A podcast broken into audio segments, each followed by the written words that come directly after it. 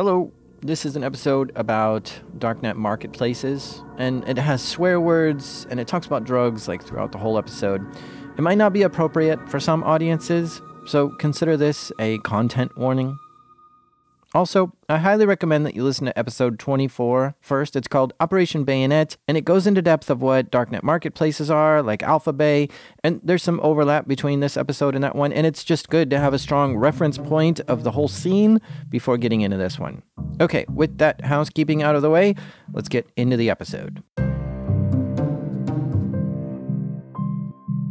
These are true stories from the dark side of the internet. I'm Jack Rhysider.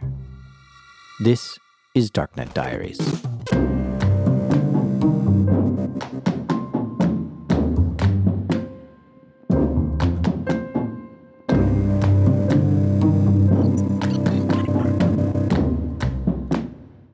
In this episode, we'll hear a story from Arya Ebrahami. And Arya is no stranger to trouble. So, um, I had been getting in trouble my entire life, man. Just like disciplinary issues since I was a kid. You know, bringing knives to school in elementary. I got expelled, and uh, you know, by the time ninth grade came around, they finally let me back into my county's public school, and uh, I messed that up. I brought weed to school, and uh, you know, obviously, schools have a zero tolerance policy for for drugs. So I got expelled again, and uh, how old were you then?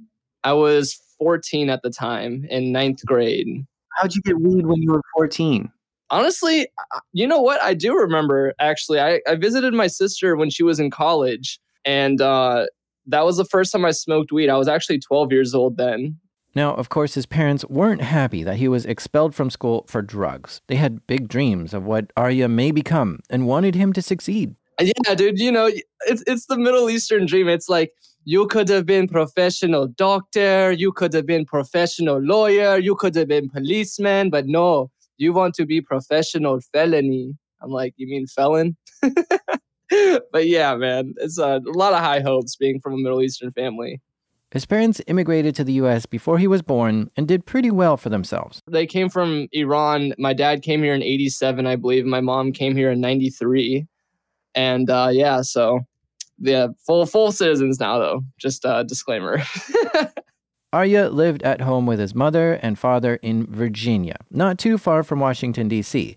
But the school would not let him come back after this whole weed incident at all. He was permanently expelled. His parents found him a remote learning academy where he could take courses online, so he did that for his 10th grade year. And 11th grade, I got accepted into a Christian school. Like no other school would accept me, um, which is when everything started pretty much. Um, that's when the whole crime spree started.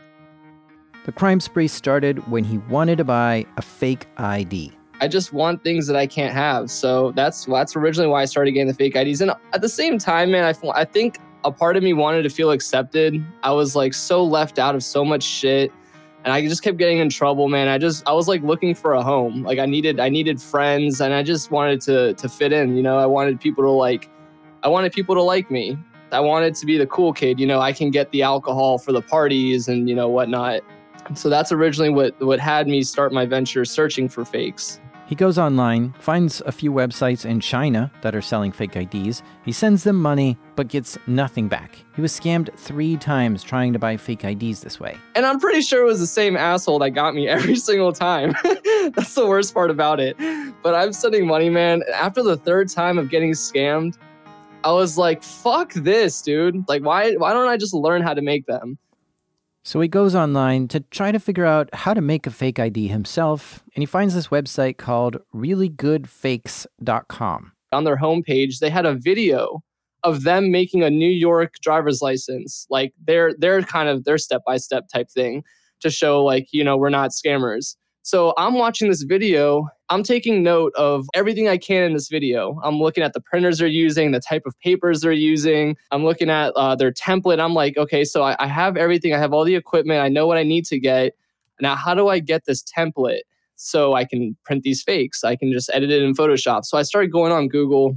He eventually finds a website that had a bunch of Photoshop files of different state driver's licenses. And these were the templates where he could just insert the photo of a person, change the name, and hit print. This is what he was looking for. But the only state he knew how to make was New York, since that's what that website taught him how to make. So I told a couple of friends. I, I remember at the time I was in um I was this was 10th grade going into 11th grade. So this is like summer of 2012. So I asked my older friends who are already 18 and I'm like, uh, "Hey guys, you know, get me give me some startup money. I'll make you some fakes." So this is the funniest part. So I get like four friends. My friend gets four of his friends. They all invest like 25 bucks into me. I go to Staples and I buy the shittiest printer you can you can find. It's not even like it's not even the one that was in the video. I buy shitty uh, printer. I buy computer paper and I buy lamination from Staples. Everything from Staples. and I come home and uh, I download the template. I downloaded Photoshop. I edit it and I printed out a New York template with the name edited and my friend's pictures on there. Um, I, I printed it out. I cut it out with scissors because I didn't have a card cutter at the time. I didn't have enough money. This is just like the start. I had no startup money. And so I'm trying as best as I can to carefully cut the ID off the, the computer paper. And so the final result was the worst, shittiest, lowest quality New York fake ID you can find. so, you know, I give them to my friends. I, you know, I held up my part of the bargain, which is in exchange for your investment, I'll make you guys fakes. And um, these are the type of fakes that you can't take out of your wallet. You kind of just slap it in the cashier's face. Like you see it, you see it, you see it. It worked though, man. It worked. Um, it worked for what? What, what did your friends it, buy? They ended up going. They had beach week actually. They would text me while they were there, like it worked, and I'm like, "There's no fucking way in hell that shit worked." Like I'm using like a an inkjet printer, man, on computer paper with like clear lamination that's like one millimeter thick like there's no way this works. These these these IDs don't scan. They have barcodes on them. God knows what the barcodes say or what they what they're encoded with because I wasn't encoding the barcodes at the time. They had no UV holograms. They had no holograms. Period. They just they just work though. Soon after that, people in his town knew that Arya could hook you up with a fake ID. So he makes some more and sells them to people around town. This gives him more money to buy the right equipment. So he reinvests in this illicit fake ID company, buying a better printer, the right kind of lamination, and even gets the barcode to actually scan if someone were to scan it. Which, by the way, the barcode data is just what's on the card itself, so it's possible to generate it yourself. So I got this, I got everything down. Now I have to figure out how to get the UV holograms, like the holograms that show up when you put it under a black light. Not a problem for a resourceful 16 year old kid. A few Google searches shows him exactly where to buy the UV ink and printer. He orders it from his phone while in first period class and gets it shipped to his house. When it gets there, he prints a new ID with the UV ink. So I run it under my blacklight, man. And when that fucking hologram popped up on there that was invisible to the naked eye, but I saw it underneath, I was like, dude, these things are fucking official. It's a go. Like, it's go time now. These IDs weren't perfect, but they were pretty good. So now it was time to start selling them. So so the the original goal was to just do it like locally. Um, I had met somebody on Xbox though many years ago, three years prior to all of this in 2010, and um, this person is uh, he he was really good with web development, you know. So I had reached out to him and I was like, dude, can you make a website? Can you make me a website? And uh, yeah, he ended up doing just that. To advertise his website, Arya decided to use YouTube. Specifically, he would go into the comments section of YouTube videos that he thinks maybe his customers would watch, and then he would post a link to his fake ID website. Now, the funny thing here is that Arya used a YouTube account which had his real name on it because he was just 16 and just didn't think it through enough but pasting links to his website all over YouTube was actually working. People were coming to his website and buying fake IDs. And at the time, um, because Bitcoin was not really that big yet, which didn't happen for years later, I was only accepting Green Dot Money Pack codes. This is a way to send money to any prepaid debit card, and it's mostly anonymous, since you can buy the card in a store with cash, and you just need to send the code that's on the back of the card to someone in order to give them money. And this was going well. Not huge, but it was bringing in more money to buy even better equipment with, which allowed him to expand and make other states Illinois was the next state he started making and selling IDs for. Month after month, he continues this process into 2013. He keeps posting links in the YouTube comments to his site, and word of mouth is helping it grow too. So, you know, that goes on, man. And um, everything's all good. Everything's good. I'm making a lot of money at this point. I'm probably probably raking in like a thousand bucks a week he'd get somewhere between three to 10 orders a day and then come home from school and spend a few hours every day creating these fake IDs. So I'd spend a couple hours a day every day after I came home from school, and my room smelled like burning plastic. and my parents obviously ended up smelling it and they would see it. They would come in, man. They would see this and like they're just so disappointed, but they know at this point they can't tell me anything because I'm making enough money for me to like move out. And I, I don't think they wanted that.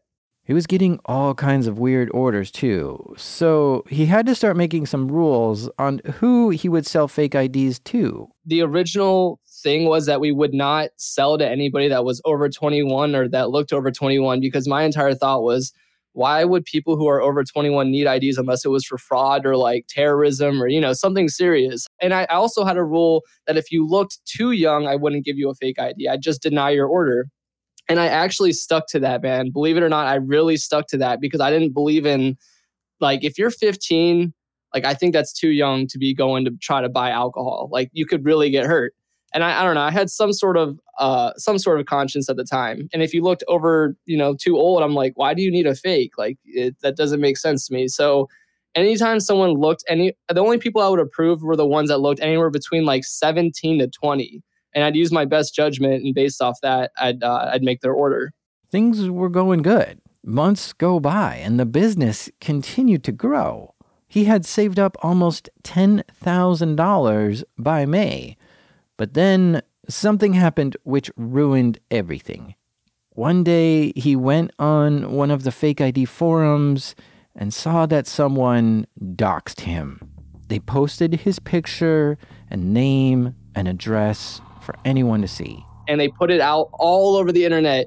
NoveltyIDstore.com is a scam run by Arya Ebrahami. Like, and it was just like, it was it was bad, man. So I got doxxed and we shut down the website. I was like, dude, I was so sloppy with this. Uh, people can't know. It's kind of funny. He called his website Novelty ID Store which I think was a veiled attempt at trying to make it look like it was illegal, but it really wasn't. Manufacturing fake IDs is highly illegal, and now his real name and address is out there tied to it and exposed to the public.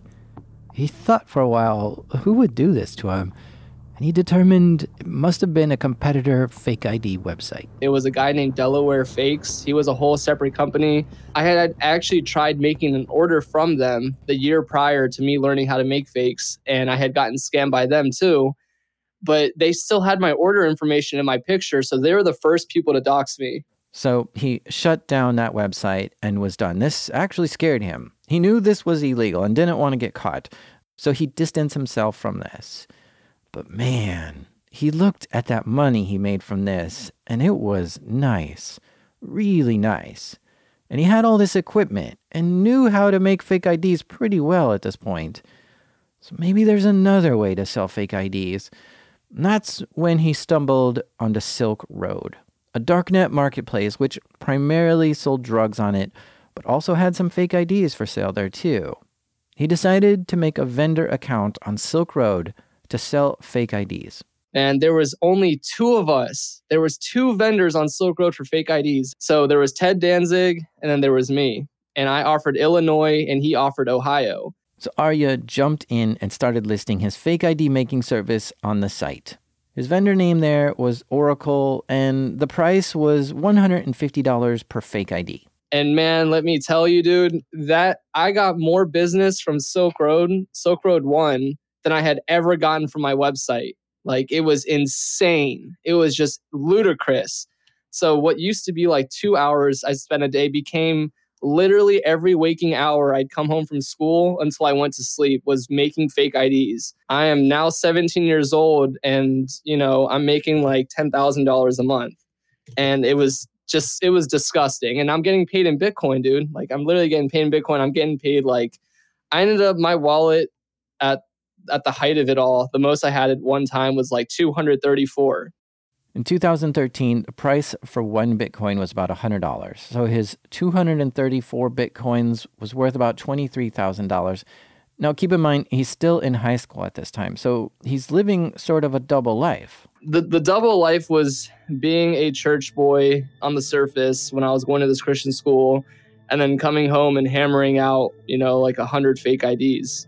And that year, actually, I started using Adderall and so I take my Adderall in the morning time. Um, I'd go to this Christian school, and it was under control for a little while. And I'd come home from school and get on the dark web, start punching out IDs, and uh, yeah, Adderall is typically prescribed to people with ADHD, but because it creates dopamine and serotonin in the brain, people take it to get euphoric feelings. And you've got to be careful with this stuff, though, because if your body relies on drugs to produce dopamine, it might forget how to naturally do that itself, which is what causes addiction. Arya tried to keep it under control and only took one pill a day. This helped him stay on top of all the work he needed to do. Mm-hmm. He took Adderall all through his high school years. Arya was now 17 years old, and his OPSEC was not that great. This means he didn't have the best security in mind when he was running this business on a darknet marketplace.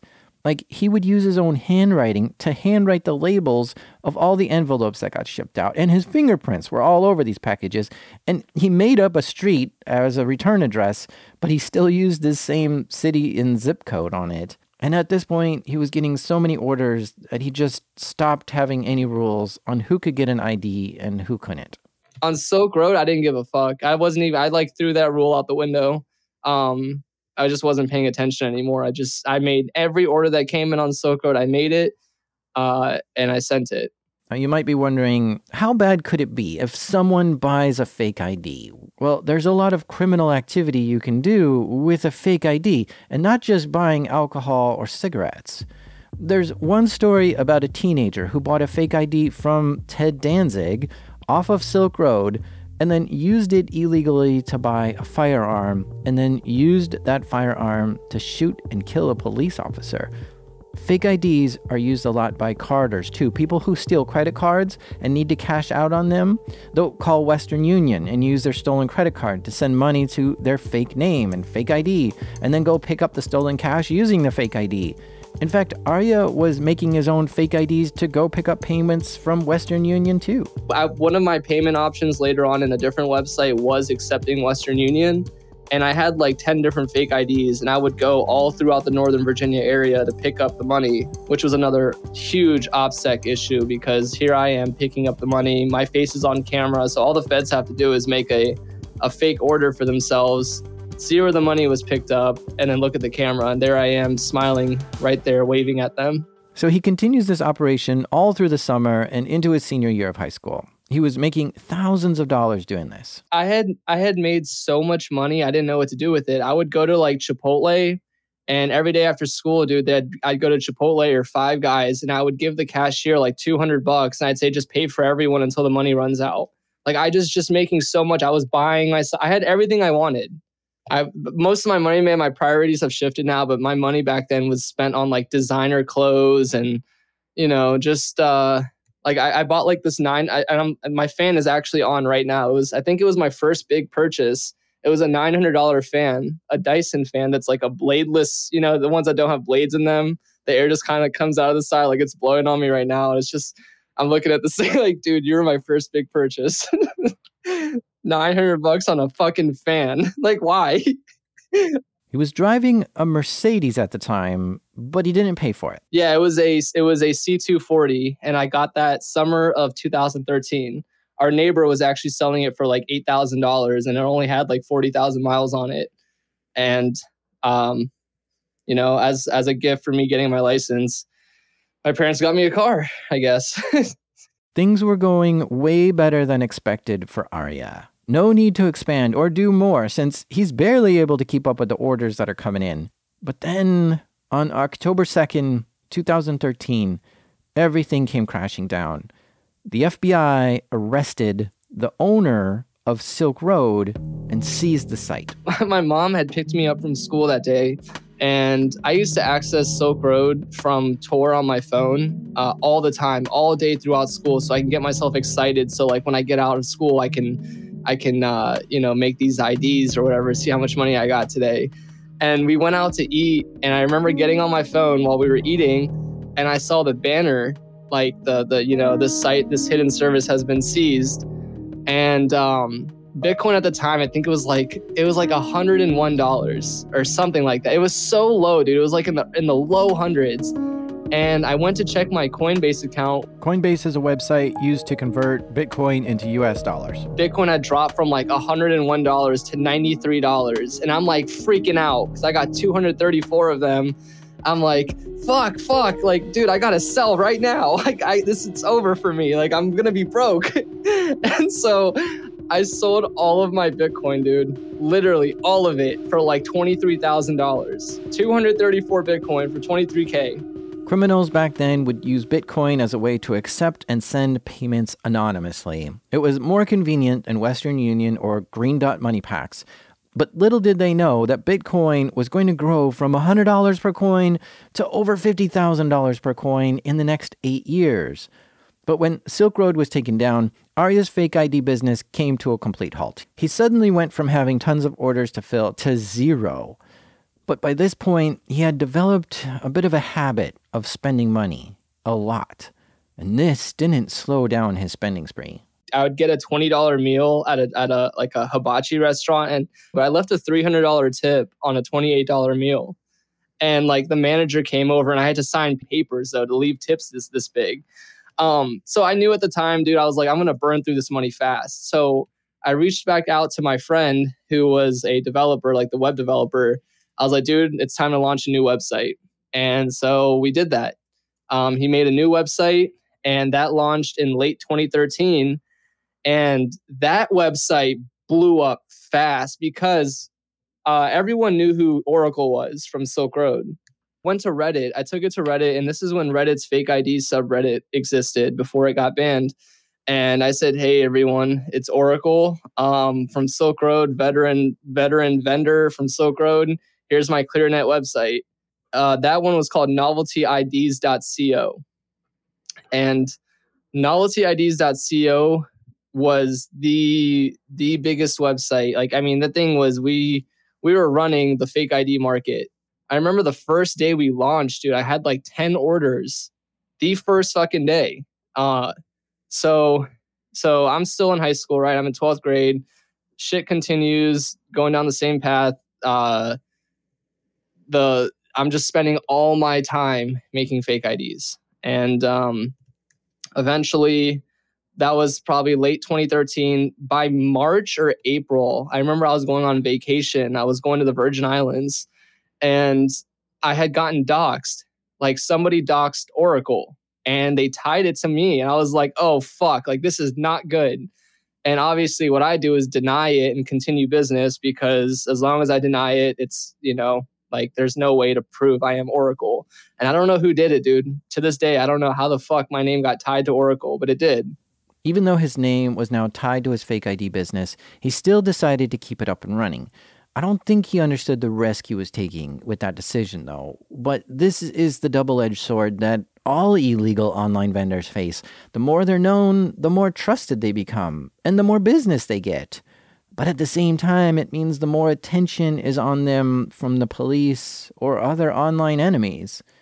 Now that he was back to selling IDs on his own website, he lowered the price from $150 down to $100 per fake ID his website was picking up business, and once again, every day after school, he was making fake IDs and sending them out. He was doing this so much that he was starting to get tired from doing it all the time. He was buying the holograms from a vendor in China, and over time, as he got to know this vendor, he discovered they were also making and selling fake IDs for US states and shipping them from China to the US.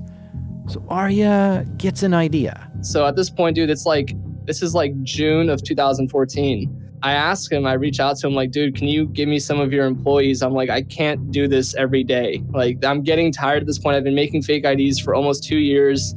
Um, it's getting out of hand. Like I don't have any time to do anything. I have so many orders. And so this guy gives me a couple of his employees and I give them access to the admin panel. He made a deal with this Chinese vendor that they would see the orders come in and make the fake IDs and then send them out to whoever bought them. And Arya would collect the money and then send them the cash to pay for their services for making these fake IDs.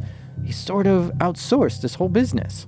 And now at this point, I'm just collecting money and I'm not even making the IDs anymore. There's people in China who are making them you know, they would download all the orders for that week. They would ship them out. They would send me my invoice, and I'd go to Western Union and I'd send them like two, three, four, five, six grand a week. I'd also at the same time profit, you know, two, three, four, five, six grand uh, for not doing shit. Just, just pretty much facilitating these these transactions. Things were going great for him. He had money to spend, a nice car, and a girlfriend that he was really in love with but he wasn't honest with her on where he was getting this money. Um, I had been lying to her, dude, the whole time throughout our relationship. Like, she didn't know where I was getting all this money from, but she was there for all of it. She she saw like the way we got to go out and eat, the way I was spending money, and I just told her, I'm like, I'm an investor in Bitcoin. Like, I trade Bitcoin. This is what I do. You know, like the most just fucking cliche thing you could say um, when you're doing illegal activity, pretty much. He even kept the printing equipment mostly hidden from her. Well, she saw them, but she didn't know what they were, you know? Like, because I never did anything in front of her. I, ever. Um, when she went to sleep, like, I would. I would, uh, you know, get on my computer and make the templates and all this stuff, but she never saw anything. She saw it, but she didn't know what it was. You know, we're just naive young teenagers. But I came out to her one day, the day before I graduated high school, and I told her, you know, this is what I had, this is what I've been doing the whole time. And because uh, I, I figured like, dude, if I'm gonna marry this girl, I have to tell her because that's what I wanted to do was marry that girl. And so I told her, it crushed her, it broke her heart. We broke up, and I got really, really bad into Xanax. I mean, bad, dude. And that destroyed, it ruined my life.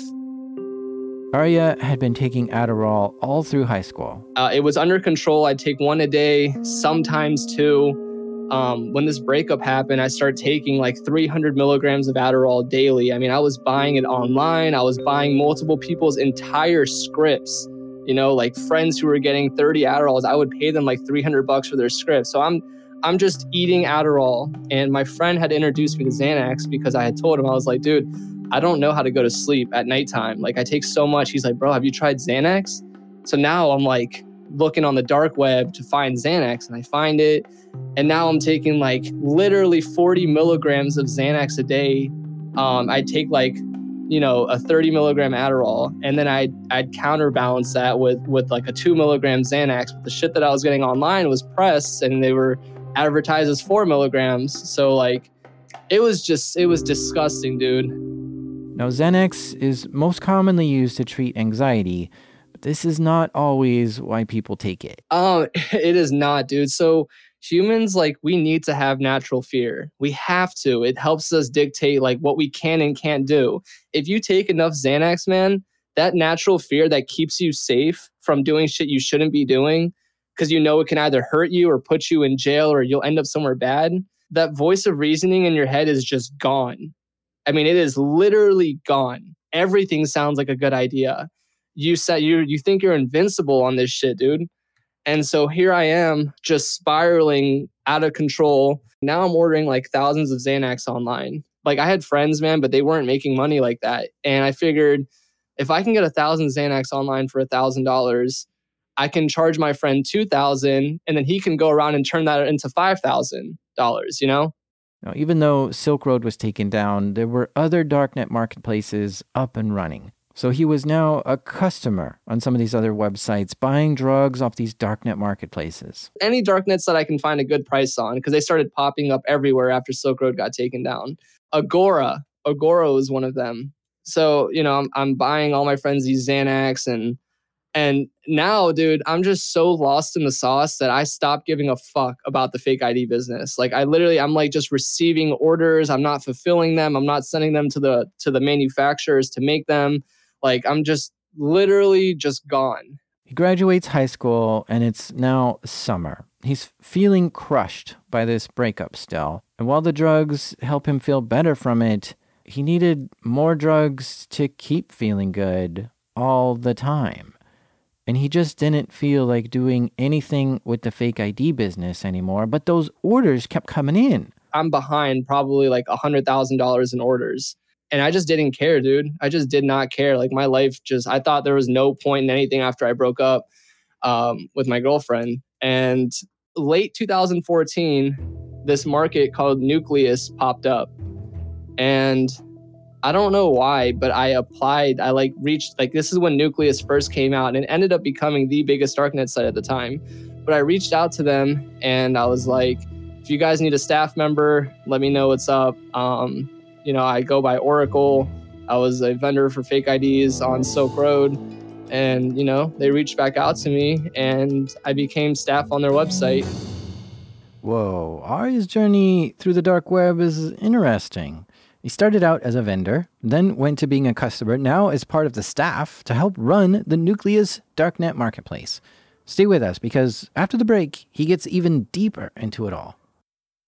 At this point, Arya had three streams of income. He was running a fake ID business, he was buying and selling Xanax, and now he was a moderator on the Nucleus Darknet Marketplace. Uh, I did support tickets, I handled their forum, now, Nucleus mostly had drugs for sale on their site. I mean, heroin, cocaine, Xanax, weed, shrooms, uh, research chemicals, everything. I think they were French, to be honest, dude, because their English was so bad. So they needed me to, and I was really good with my English, you know, like really good with punctuation, grammar. I knew where everything was supposed to be. Um, I had written up like their entire website for them. I had rewrote it uh, so it made sense to like the public and Nucleus was was paying at the time it was a, a solid flat rate of five Bitcoin a week. Like regardless of what the price was, um, every Sunday we'd get paid and it would be directly deposited into our Nucleus account. While he was doing this, he still was sort of doing the fake ID stuff, but he was very inconsistent. It was uh it was bad. It was bad. Like I would randomly fulfill orders. Um you pretty much if you were lucky you would get your id at this point you know so for the next five or six months this is what he did a little bit doing fake ids still a little bit buying and selling xanax and a little bit of this forum moderation but his schedule was not consistent and was all over the place it just depended on on where the drugs took me that day you know i'd wake up after being awake for three days straight binging adderall and xanax i'd wake up and uh I'd literally just do what the drugs told me to do.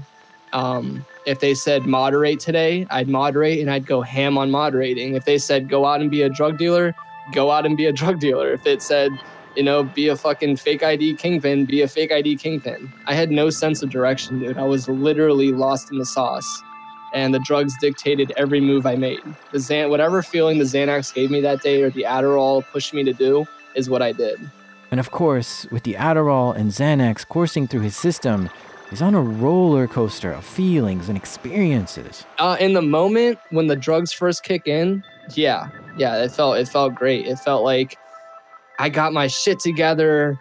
Oh, like I'm doing it. Like I'm making so much money. But in reality, dude, you like from any businessman's perspective, it's like, dude, you're a fucking mess. Like you can't even stay focused on one task.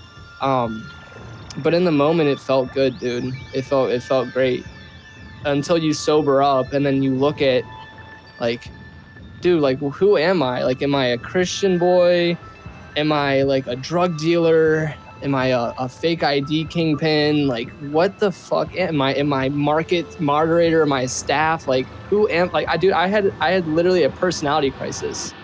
I didn't know who i was.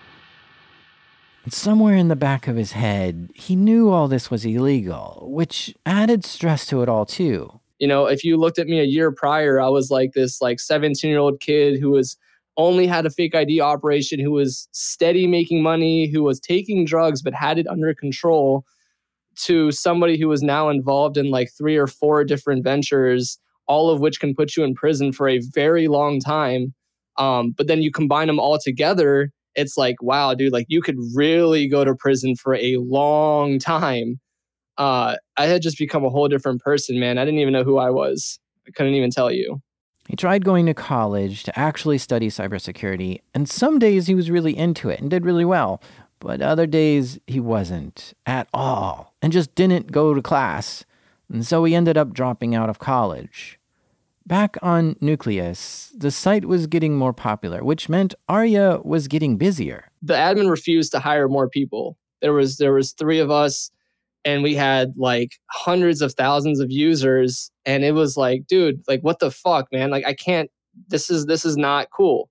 Like we need to have more support because we're getting 50 disputes a day. How the fuck do you think two people who have lives can manage to handle 50 disputes a day and like hundreds of support tickets? So he looked around the darknet to see what other marketplaces were there and maybe he could work for a different one. He saw that AlphaBay was becoming one of the largest markets at the time, and this would be a step up for him. He reached out to one of the moderators of AlphaBay and they started talking.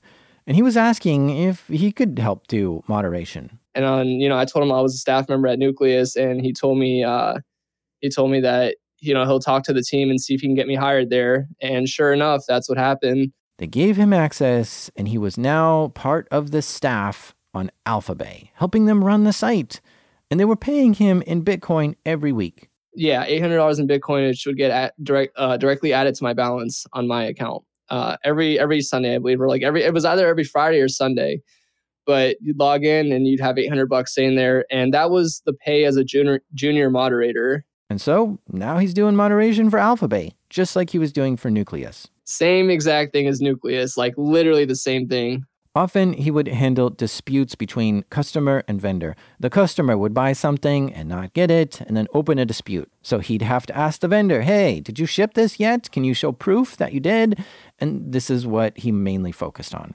Okay, so I saw a Reddit thread just yesterday, I think it was, which was like strip club DJs. What have you seen that you're not telling us? and so now I want to ask you, Darknet Market moderator, what have you seen on there that would just blow our minds? I mean, I'll tell you the one thing that's the one thing that blew my mind was how much money the admin was making a day off commissions. I do remember asking another moderator, how much is the site generating a day? Like in commissions, like how much is the admin profiting? And this man told me the admin was making $40,000 a day. 40, 40 grand a day, dude. Now, if you listen to episode 24 of this podcast called Operation Bayonet, it is all about Alpha Bay. And we learn that the admin was a guy named Alex, and that later we learn that he made tens of millions of dollars from running this place, which was all from commissions. When somebody buys something on the site, a small percentage of that goes to the admin who ran the site. And did you get to speak with admin ever? All the time. I would talk to admin on Jabber. Jabber is a chat app which runs on the regular internet, which, if you use the OTR plugin, it will encrypt your message end to end. Arya would really only talk with AlphaBay's admin for business purposes, like to reset a user's password. Now, his OPSEC was getting a little better by this point. He was learning how to encrypt his hard drives and use Tails, and he went by a new username on AlphaBay, Six Path Sage, which hadn't ever been doxed before. But there was still this trail of information with his fake ID business. That site was doxed a while back, but he didn't want to let that reputation go. So this wasn't good. not only that, I I wasn't tumbling my Bitcoin that I was getting paid for from AlphaBay. I wasn't even trying to. I was doing the same thing I was doing with Silk Road, which was sending it to a Coinbase account and cashing out. The reason why this is an issue is because if the feds knew his Bitcoin address, they could issue a warrant and take it to Coinbase, which is an American company, and ask for information about the owner of that wallet. And Coinbase has all the real information for its users IDs, bank accounts, addresses. But this, I imagine, is a problem for a lot of people. They want to hold their Bitcoin and be private about it, but in order to cash it out, you need an exchange and the trustworthy ones are audited and have to comply by US law. So you either have to deal with a shady place that you can't really trust to cash out your Bitcoin, or go to a reputable one who you can trust, but they also have to collect your personal information. So you have to pick one to cash out your Bitcoin. Do you want privacy or one that's trustworthy? You don't get both. By this point, it was 2015, and the guy who was arrested for running Silk Road, Ross Ulbricht, had his trial and was given two life sentences in prison. and Arya saw this news. I knew that he had been sentenced and what he got, which was the two life sentences, but I just thought I was different. Um, again, full blown drug addict doing all this. This is not a, of sober mind. This is just all in the mind of a pure drug addict um, who's who's living his life in a haze.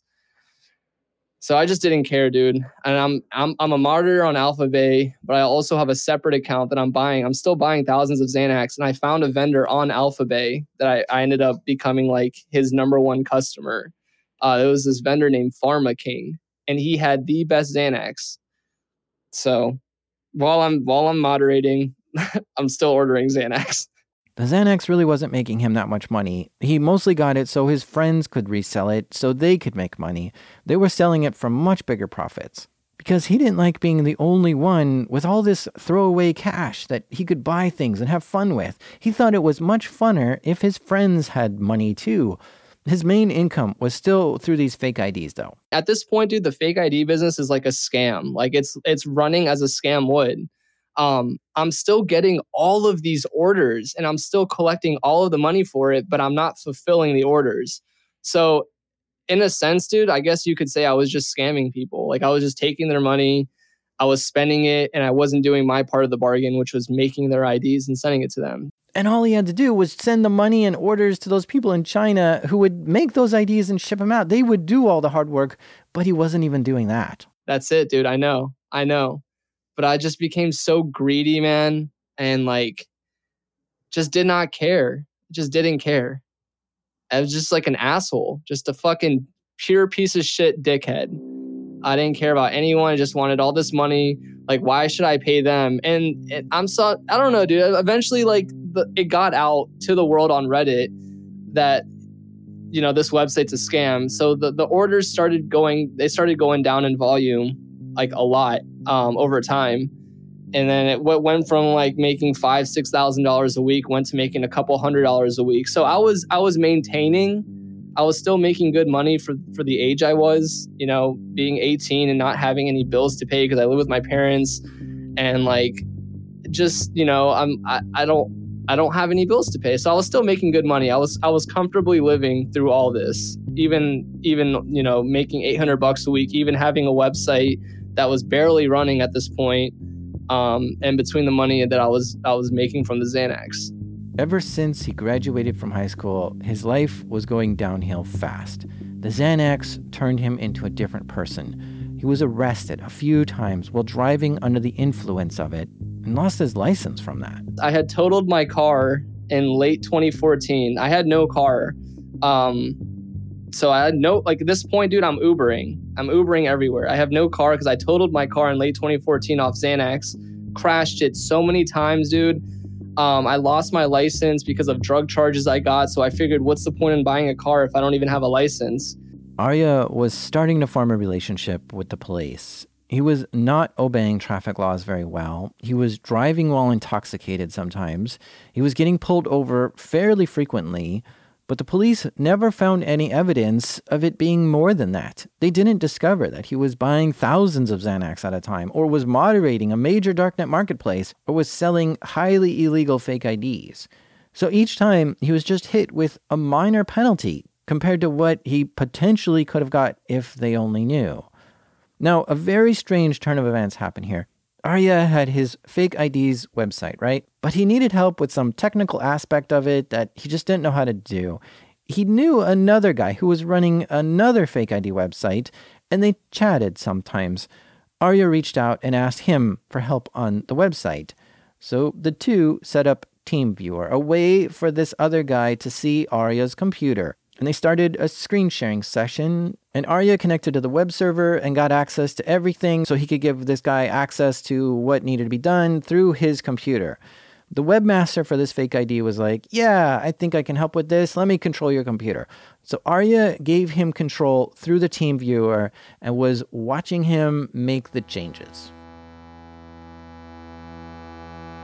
I guess I fell asleep right? I had I was high off Xanax and I fell asleep on my keyboard because that happened all the time. I would literally pass out because I'd be up for three days straight and I'd just crash one day and I'd wake up on the floor.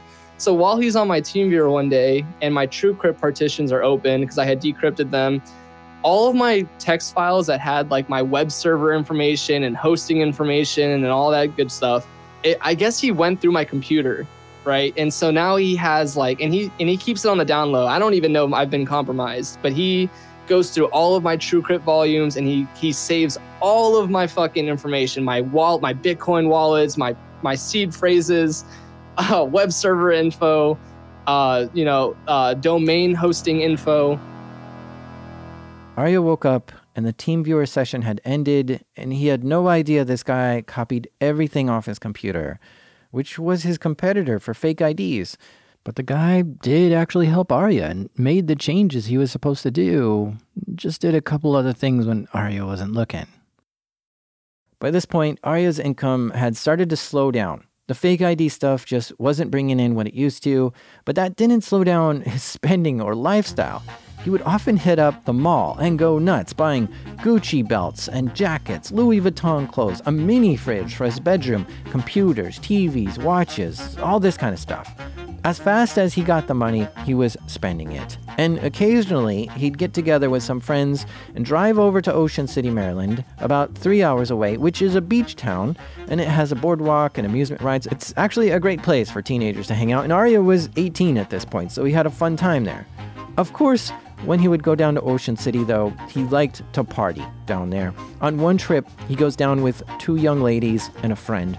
They park their car, but for some reason, they attract the attention of the police who start looking in the windows of their car. So I guess they saw a piece of weed through the window, like on the floor, like a small piece of weed. and guess who goes to jail that night? Me and the owner of the car. I went to jail because I was driving the car when we decided to leave. The girl went to jail that night because she owned the car. And they also found Adderall, like a, like a bottle of Adderall on me when I scratched the label off. So they didn't know who it belonged to. But I got charged with like a possession of a Schedule 1, Schedule 2 narcotic and possession of marijuana that night. He's only held in jail for eight hours, and they let him out the next day. Because, again, the police found no reason to believe that he was affiliated with all these other ventures that he was cooking up. So he gets out of jail in the morning and a few more of his friends drive out and join him in Ocean City. One of his friends brought him a package, something that he ordered from a darknet market, and it was delivered to Arya's P.O. box. I bought fake money in early 2015. I had bought fake money online on Evolution Market. I was high in Ocean City one day, and these bills were not good. They were just I and I did it for the fuck of it. Like I didn't need to do it. I just I just thought, okay, cool. I can get a thousand dollars of fake twenties for two hundred bucks. Like why not? And I thought it'd be a good idea to go to Ocean City and ball it out. And I got caught. The first place I decided to spend it, which was a restaurant, got caught. yep, arrested two days in a row. And this is the problem that I first ran into when researching Arya's story. As I dug into his criminal record, there were pages and pages of criminal charges and violations. You already heard that he was driving while intoxicated and reckless driving and possession of marijuana, and now using counterfeit money. But this is just the beginning. Throughout 2015 and 2016, he was arrested or ticketed for so many more offenses failing to stop at a red light, driving without a license, operating an unlicensed motor vehicle, purchasing and possessing alcohol while underage, trying to buy things with a stolen credit card. In fact, I see 10 violations of him using stolen credit cards. And then there's trespassing, public swearing, public intoxication, possession of fictitious ID, driving a car with the windows tinted too much, and speeding. Actually, there are three speeding tickets. And on top of that, there are many more penalties of him just not showing up to court or paying these penalties when he was supposed to and stuff like that. Arya just didn't care at all. He was on some kind of rampage. All he wanted to do was have fun. On this trip to Ocean City, the fun stopped because he was arrested two times in two days. And so the police searched him and put him back in the back of a police truck and took him to jail um, when they searched me, they didn't see the 12 Xanax in my pocket. So he's in the back of the police truck with 12 Xanax bars in sort of a secret pocket in his pants. My hands are cuffed behind my back, but there's some leeway to where I can reach my pocket if I just move my arms. So I'm thinking, oh my God, dude, like I'm about to go to jail and they're going to search me again. Like they're going to strip me. And uh, I'm going to, like, they're going to find the Xanax and I'm going to get in more trouble. I'm like, so what do I do? my friend that was actually at the restaurant with me, he got arrested too. And he had nothing to do with the fake money though. He had absolutely zero to do with it. So, but because he was with me, he got arrested. Um, so I'm like, dude, what do I do? He's like, bro, you gotta do what you gotta do. So I put, I go in my pocket, I grab the bag of Xanax and I put it in between my ass cheeks, right? and so we go into the jail, and I had been arrested the night prior in Ocean City for possession of marijuana. I just got released that morning. I just got released. I was out for all of like 45 minutes until I got caught with the fake money. So now I'm getting processed back into the jail. I get there and the the officer's like, "You were just released. Like, how the fuck are you back here?" So I'm, I'm in the holding cell. I had the I had the Xanax in the little baggie in between my ass cheeks, and I'm in the holding cell popping bars, dude. I'm just eating them like candy. I'm like, I'm not getting caught with this shit. And so I pass out for I don't even know how long. They're like Secret Service wants to talk to you. So I'll Secret Service like, where did you get the money from? And I'm like, I met with some guy on local Bitcoin who I sold Bitcoin to, and he gave me cash. They were like, where did you meet him? I was like, on the boardwalk. He lied to the Secret Service. He bought the money from a darknet marketplace, not LocalBitcoins. But he was so lost in the sauce, as he puts it, that he was just willing to do anything to get out of the situation and back to a lifestyle of having fun. This time, he would have to stay in jail much longer, though, unless he paid his bond. Um, the the magistrate or commissioner he gave me a twenty thousand dollar bond. So I'm calling my parents from the holding cell saying, "Can you pay this ten percent so I can get out of jail?" So my parents wouldn't pay it, like they just didn't. So my friends ended up paying my bond, um, and I ended up obviously paying them back. But my friends paid my bond, they co-signed, and I was out now, perhaps incidents like this should scare a person straight, right? Seeing what it's like inside a jail should make you realize that that's where you're headed unless you turn things around and fast. But Arya was hardly phased by this. At this point, dude, the most I had spent in jail was like I accumulated maybe like 20 hours in jail. And to someone who's in the prime of their drug addiction, like nothing is going to stop me from using my drugs, like nothing. Uh, it just wasn't enough, dude. So he continues to party it up and live the lifestyle that he's been living. But eventually, his court case comes up in Ocean City, and he has to go down and see the judge to see what's going to happen to him. So I, I got convicted of 50 counts of, or 48 counts, I guess, of you know possession of fake U.S. or fake U.S. currency or some. I think that's what the charge was called. He had to serve some jail time, but for some reason they don't make him do it all at once. The first round was that he had to go in for 60 days, and then the second round I think was going to be 9 months. So he goes to jail for 2 months. And while he was in jail, the guy from that competitor fake ID website, the one that helped Arya with the web server problem and then copied all his information when he fell asleep, that guy decided this was the perfect time to make a move. But he saw it as the perfect opportunity to, you know, why why would I let his website go to waste? And you know, when I could be collecting this traffic for my website. And so yeah, he ends up um, redirecting he ends up redirecting my uh, my domain, my name servers to his website. And that's that yeah, that's while I was in jail. After being in the clink for a couple months, he gets out and goes back home and uh, I'm still a moderator. Like I don't know how. I haven't done any activity in two months, but I get back and it's like nothing had happened. Like they didn't even notice I was gone, and I got right back into it, right back into the drugs, right back into everything. But it wasn't the same. He still had all the things he bought before the designer clothes, the watches, and stuff, but his income had gone way down. He was on the other side of this high and mighty wave that he was riding. Like you look at someone who had everything, dude, who literally had the world in his fucking palms. And by January 2016 was a full-blown drug addict who was just barely getting by. January 14th, 2016, um, I'm in the car with some friends. We got a sale for like 130 Xanax. And my friend drives me to go do this sale. And I sell it to these two people. I get back in my friend's car and we're driving and we get pulled over for speeding. I'm in the back seat and there's somebody in the passenger and there's somebody in the driver's seat.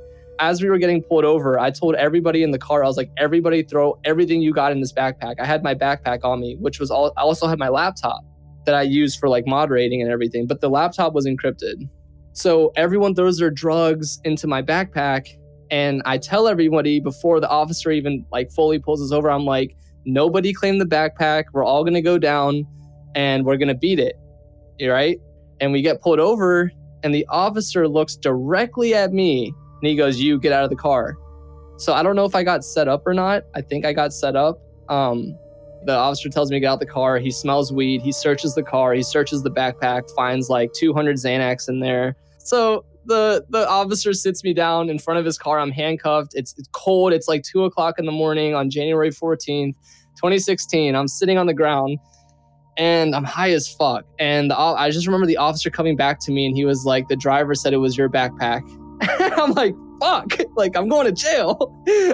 so I go to jail that night. Dude, I go to sleep for four days. I had a lawyer on retainer because I, I, just figured, dude, I like I knew this was all gonna come to an end. So I had slowly, like every couple of weeks, I would add money to like my account with my lawyer in case something went down. So eventually this goes down. My lawyer can't get a hold of me because I'm passed out in the holding cell. Like they can't wake me up. I'm just so like I'm just going through withdrawals. Eventually I come to and my lawyer like finally gets a hold of me. He comes to visit me at the jail and he is like he is like Arya, you fucking idiot. He is like this is going to put you in prison. Like this is it. So I'm sitting in jail. At this time, my only charge is distribution of Xanax. That's the only one I got. And I go to court, and the prosecution would say the lab results aren't back yet, so we can't proceed with the case until the lab results come back and they verify that it is Xanax. So continuance, continuance, continuance. At this point, dude, it was July 31st, 2016. I'm in jail for seven months now. I'm still not sentenced. I don't know what's going on. I wake up one morning, I think it was like Wednesday, August 10th and they were like, uh, Ebrahami intake is calling you. So they send me the intake and there's mass detectives sitting in the intake. The detectives weren't saying much, except that they wanted Arya to come with them to go see the judge. At some point that morning, he's able to make a call to his friends to see if they knew anything. Um, when I talked to my friends on the phone, they said a huge drug bust went down in our county. And I'm thinking, oh gosh, like they finally got all of us. Like we're hit. Like uh, they found out about the drug, the, the Xanax ring. The detectives take him to go see the judge or magistrate. The, the detectives give the magistrate 10 new felony charges. The house of cards was crumbling. The detectives were on him. After seven months of just having one charge of possession of Xanax, he now had 10 new felony charges. Now I have six counts of conspiracy to distribute drugs. I got two counts of money laundering and two counts of manufacturing fake IDs like I, I'm now preparing myself mentally that I'm going to be in prison for a long time.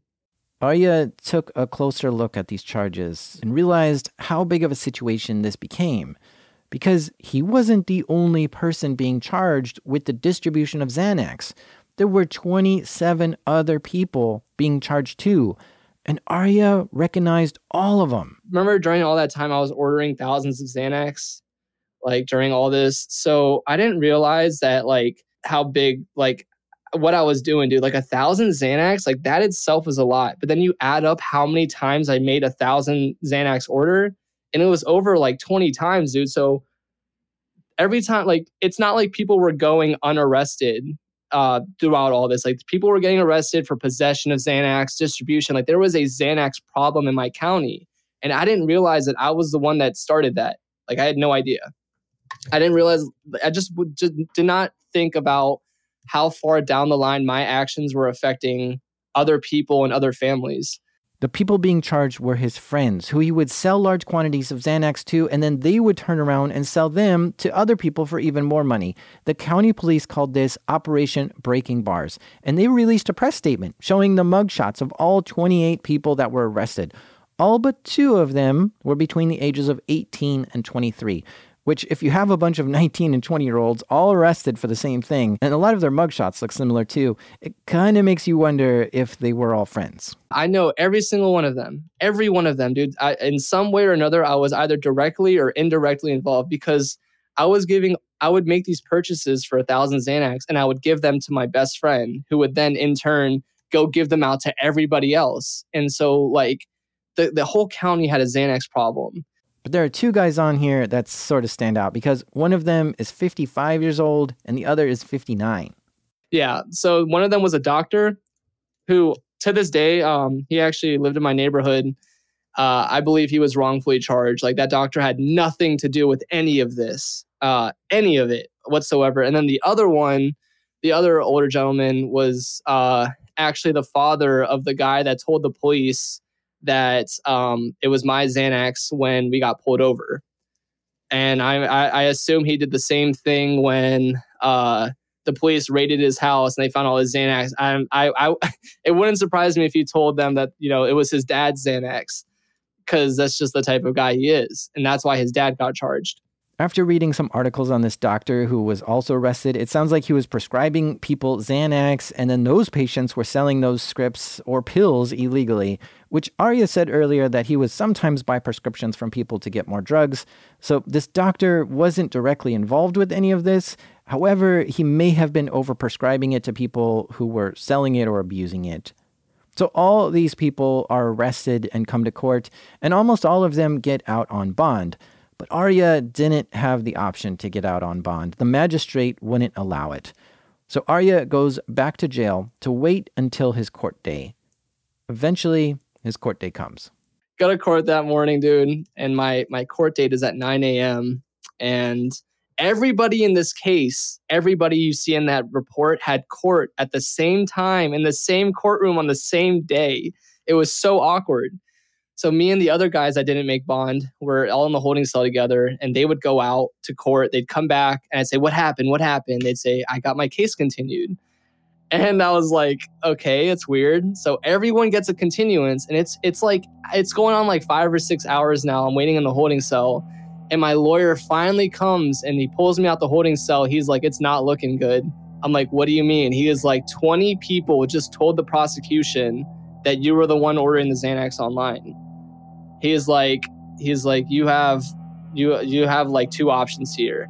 I was like he's like that's why everyone's case got continued because the prosecution wants to see whether you want to fight this and go to trial and they can use all these people all these 20 people as witnesses at your trial or if you want to just take the charge like all your charges and just do your time. He's like what do you want to do? And so now i'm thinking okay I'm, I'm really considering trial. But the thing about trial in virginia is if you go to a jury trial in virginia and you get found guilty dude, you are going to do 10 times the amount of time you're going to do when you take a plea deal. So I was like, what's my plea deal looking like? He's like, there is no plea deal. He's like, you take all 10 felonies. That's the only deal they're offering. You take every charge, um, nothing dropped. So now I'm like, okay, I'm really considering trial. And my lawyer is telling me, dude, there's 20 people. He's like, if it was just one or two witnesses, I can probably persuade them, the jury at trial, like they're lying to save their own ass. But 20 people, he's like, I can't fight 20, 20 people. I said, how much time am I looking at?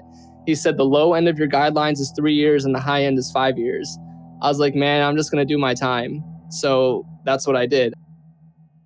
So he was sent to prison. They actually sentenced him to five years in prison, which for a 20 year old is some prime years of life to lose. But these were his consequences for what he did. Or was it? The charges he pled guilty to were for drug trafficking and manufacturing fake IDs. At no point were there any charges for him moderating a darknet marketplace. But a month later, his lawyer comes to him with more news. He says some federal investigators wanted to talk with him. Arya said he didn't want to. But his lawyer said, if you don't talk with them, they'll indict you on two new charges. Arya asked, what were the charges? And one of them was uh, aggravated identity theft for the fake IDs. And then the other one was um, mail fraud for shipping the fake IDs to the mail. So he was like, Do you want to talk to them? I said, Well, what do they want to know? He's like, They want to know your story. I was like, What do you mean? He's like, They want to know how you went from, you know, where you did to where you are now. I was like, okay. He and so he ended up setting up a uh, a proffer agreement, which is like a queen for. It's pretty much an immunity agreement to where I can tell them every illegal thing I've ever done without prosecution. And so that's what he did, man. That's exactly what he did. So the feds on October 14th, 2016, They transferred me out of the jail. They took me with in handcuffs, and I went and I sat down with the Department of Justice, and I told them my entire story. And um, they, at this point, dude, and I don't know to this day how they knew I was a moderator, but they presented, they told me, they said, We know you're a moderator on Nucleus and we know you're a moderator on AlphaBay. I was able to tell them everything, dude. I was like, Yeah, like this is exactly what I did. Uh, this is how I pretty much the same story I just told you, I told them. And that's why I can talk about this because of that proffer agreement that uh, I can't be prosecuted for it. Under the proffer agreement terms, even though he admitted to other illegal activities, he was not charged with any of them. Which means even though there was a federal investigation on him, he never faced any federal charges. The feds listened to the whole story, which gave them information so they can fight these crimes better and perhaps arrest others involved.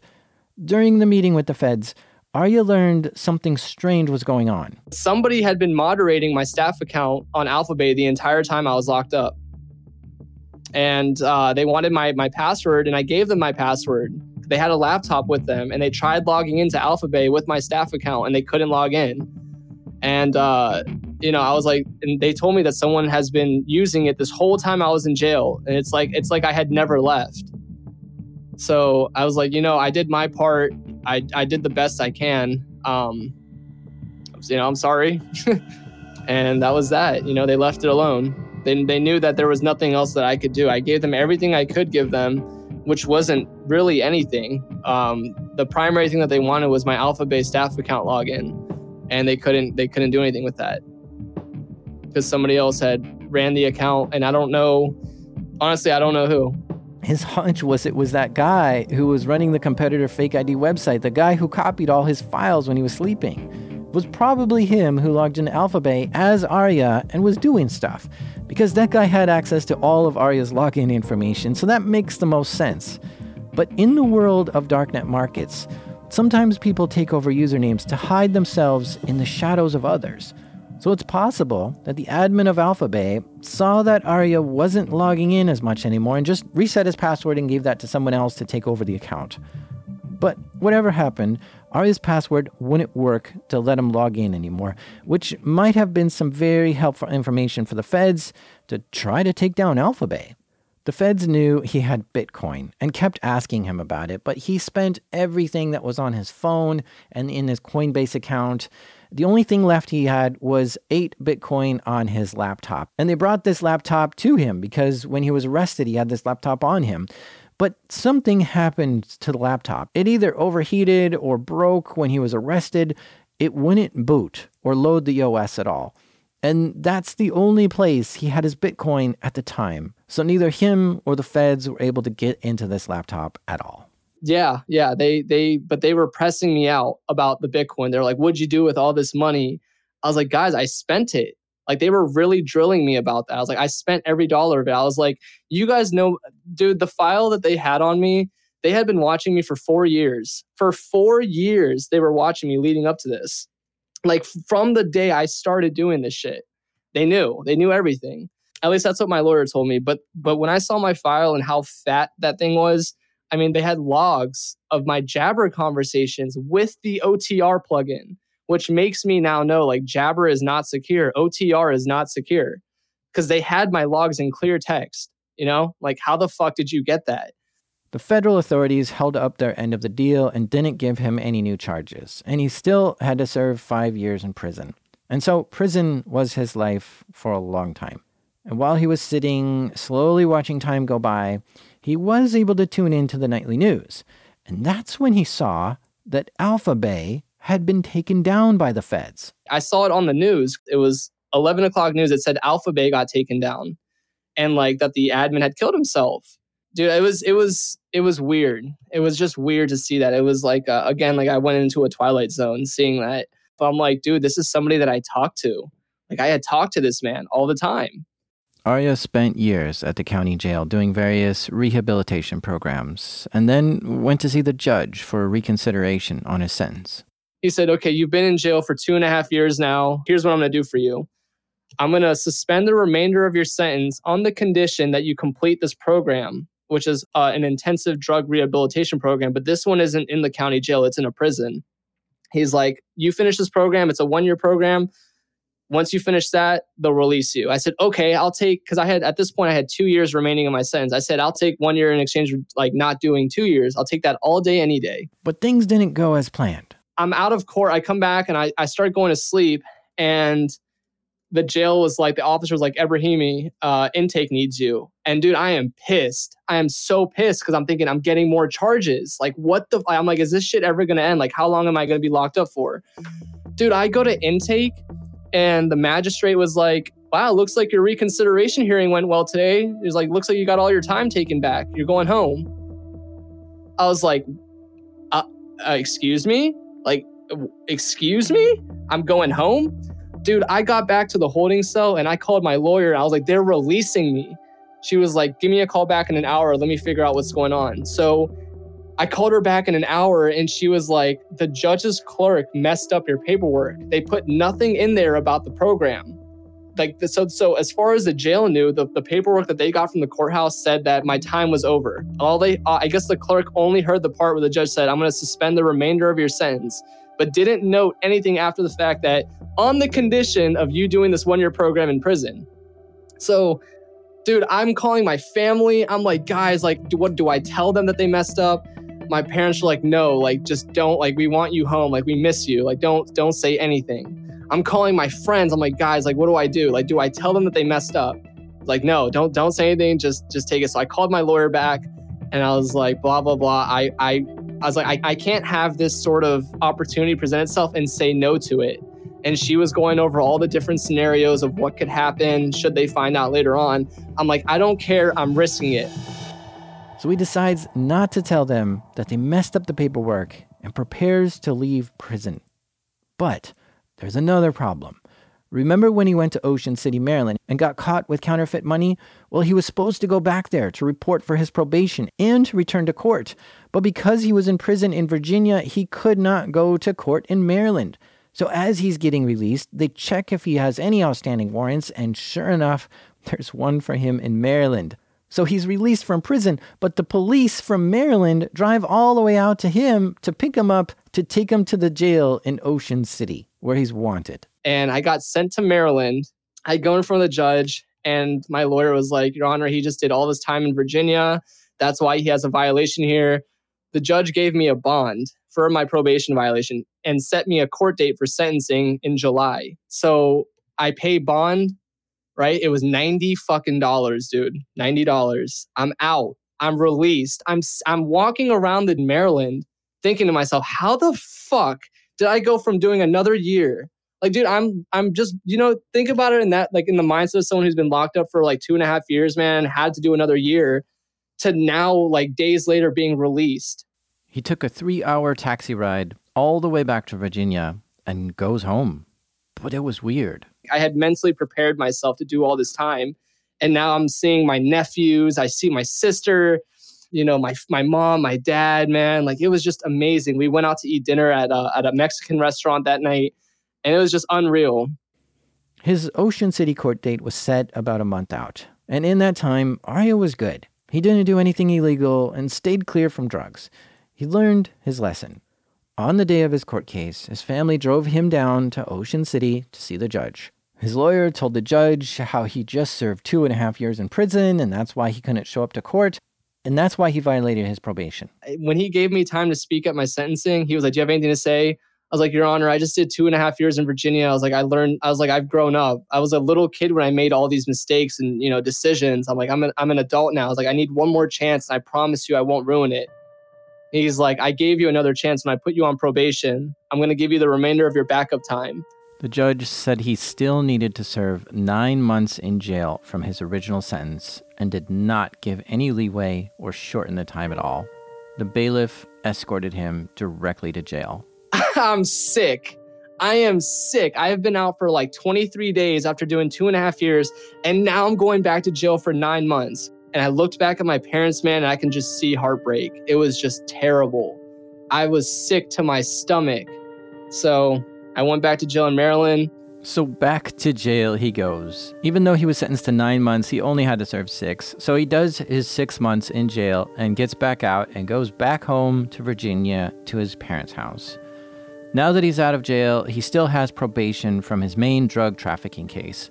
So he has to report to his probation officer frequently, and she comes by and checks on him to make sure he's not violating any of the terms.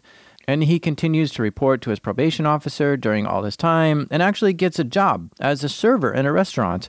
But then one day, his probation officer was reviewing his files and saw the discrepancy in his paperwork. She notices he's supposed to be in prison right now, doing that one year long drug program still. So she calls him up. She was like, How are you out right now? And I was like, Oh, fuck. I was like, It's, it's all coming back. It's like, it's catching up to me. She pretty much said, You have to turn yourself in. And I, in my head, I'm like, I am not ever going back to jail. Like, I am so over it. I'm done with jail. And uh, I hired a lawyer and because she gave me two weeks to turn myself in to go finish my time i still had to go to prison to do this year program so i hired a lawyer we go in front of the judge and the, the, the motion was a motion to reconsider my reconsidered sentence we're asking for a reconsideration on top of what the judge already reconsidered and remember i'm out for six i've been out for six months now like i'm, I'm doing good I'm, I'm chilling i'm working i'm working at a restaurant i'm a server I'm not doing anything illegal. Like I'm just relaxing, dude. I'm a normal person now. And uh, we go in front of the judge, and the judge was like, he's like, he's like, I remember you. He was like, you had the Bitcoin case. And the judge was like, I don't want to be the one to do this. He's like, I don't want to pull the rug from underneath your feet, but you owe the Commonwealth um, a debt. You have a debt to pay. And so my lawyer suggested there's two modules to that prison, that one year prison program. There's a six month version of it, and there's a one year version of it. And my lawyer had suggested to the judge, like, hey, he's been out for six months on good behavior. Take that into consideration when you sentence him next week, you know, that he's been out for this long and just give him the six month version of the program. And so I go back to court for sentencing, resentencing, I guess, and the judge uh, gave me the six month version. So I, I went back to the county jail that day. That was June 6, 2018. I went back to the county jail and um, I stayed there until about July late July, and then the Department of Corrections came to pick me up, and I went to prison, and I finished my six months there, and I was done. And I've been out since then. I got out on my birthday last year, January 10th, 2020, and uh, now it's just a story to tell. So Arya is now done with prison, done with drugs, done with the illegal life. He's feeling great and optimistic about the future. He's currently working in a smoke shop and trading crypto to get by. In fact, he's really getting into crypto, so much that he launched his own crypto coin, which you can find more about at lofidefi.net. He seems to be investing in long shot opportunities where you can invest a little bit, but then it has the potential of making a lot of money. Because of all the stuff he got into, the Bitcoin was really the stuff that he should have held on to, but got away. He had Bitcoin on his laptop when he was arrested, but that laptop broke somehow, and the feds still have it, and there's no way for him to access it. But there are eight bitcoins on that computer still, which at the time was only worth $1,000, but today is worth over $400,000. And so there's not a moment that goes by that he doesn't look back at this Bitcoin that he had and wishes he had kept it somehow. Gosh, dude, I know. I bang my head against the wall. I wake up, dude. The first thing I do is I just run into my wall head first, and then I, every day it's the first thing I do. So Arya is chasing that wave of crypto, and that's why he's excited to invest in it today. And he's only 25 years old still, and has a whole lifetime ahead of him. But at the same time, he already has a lifetime of stories. So that's what happened, dude.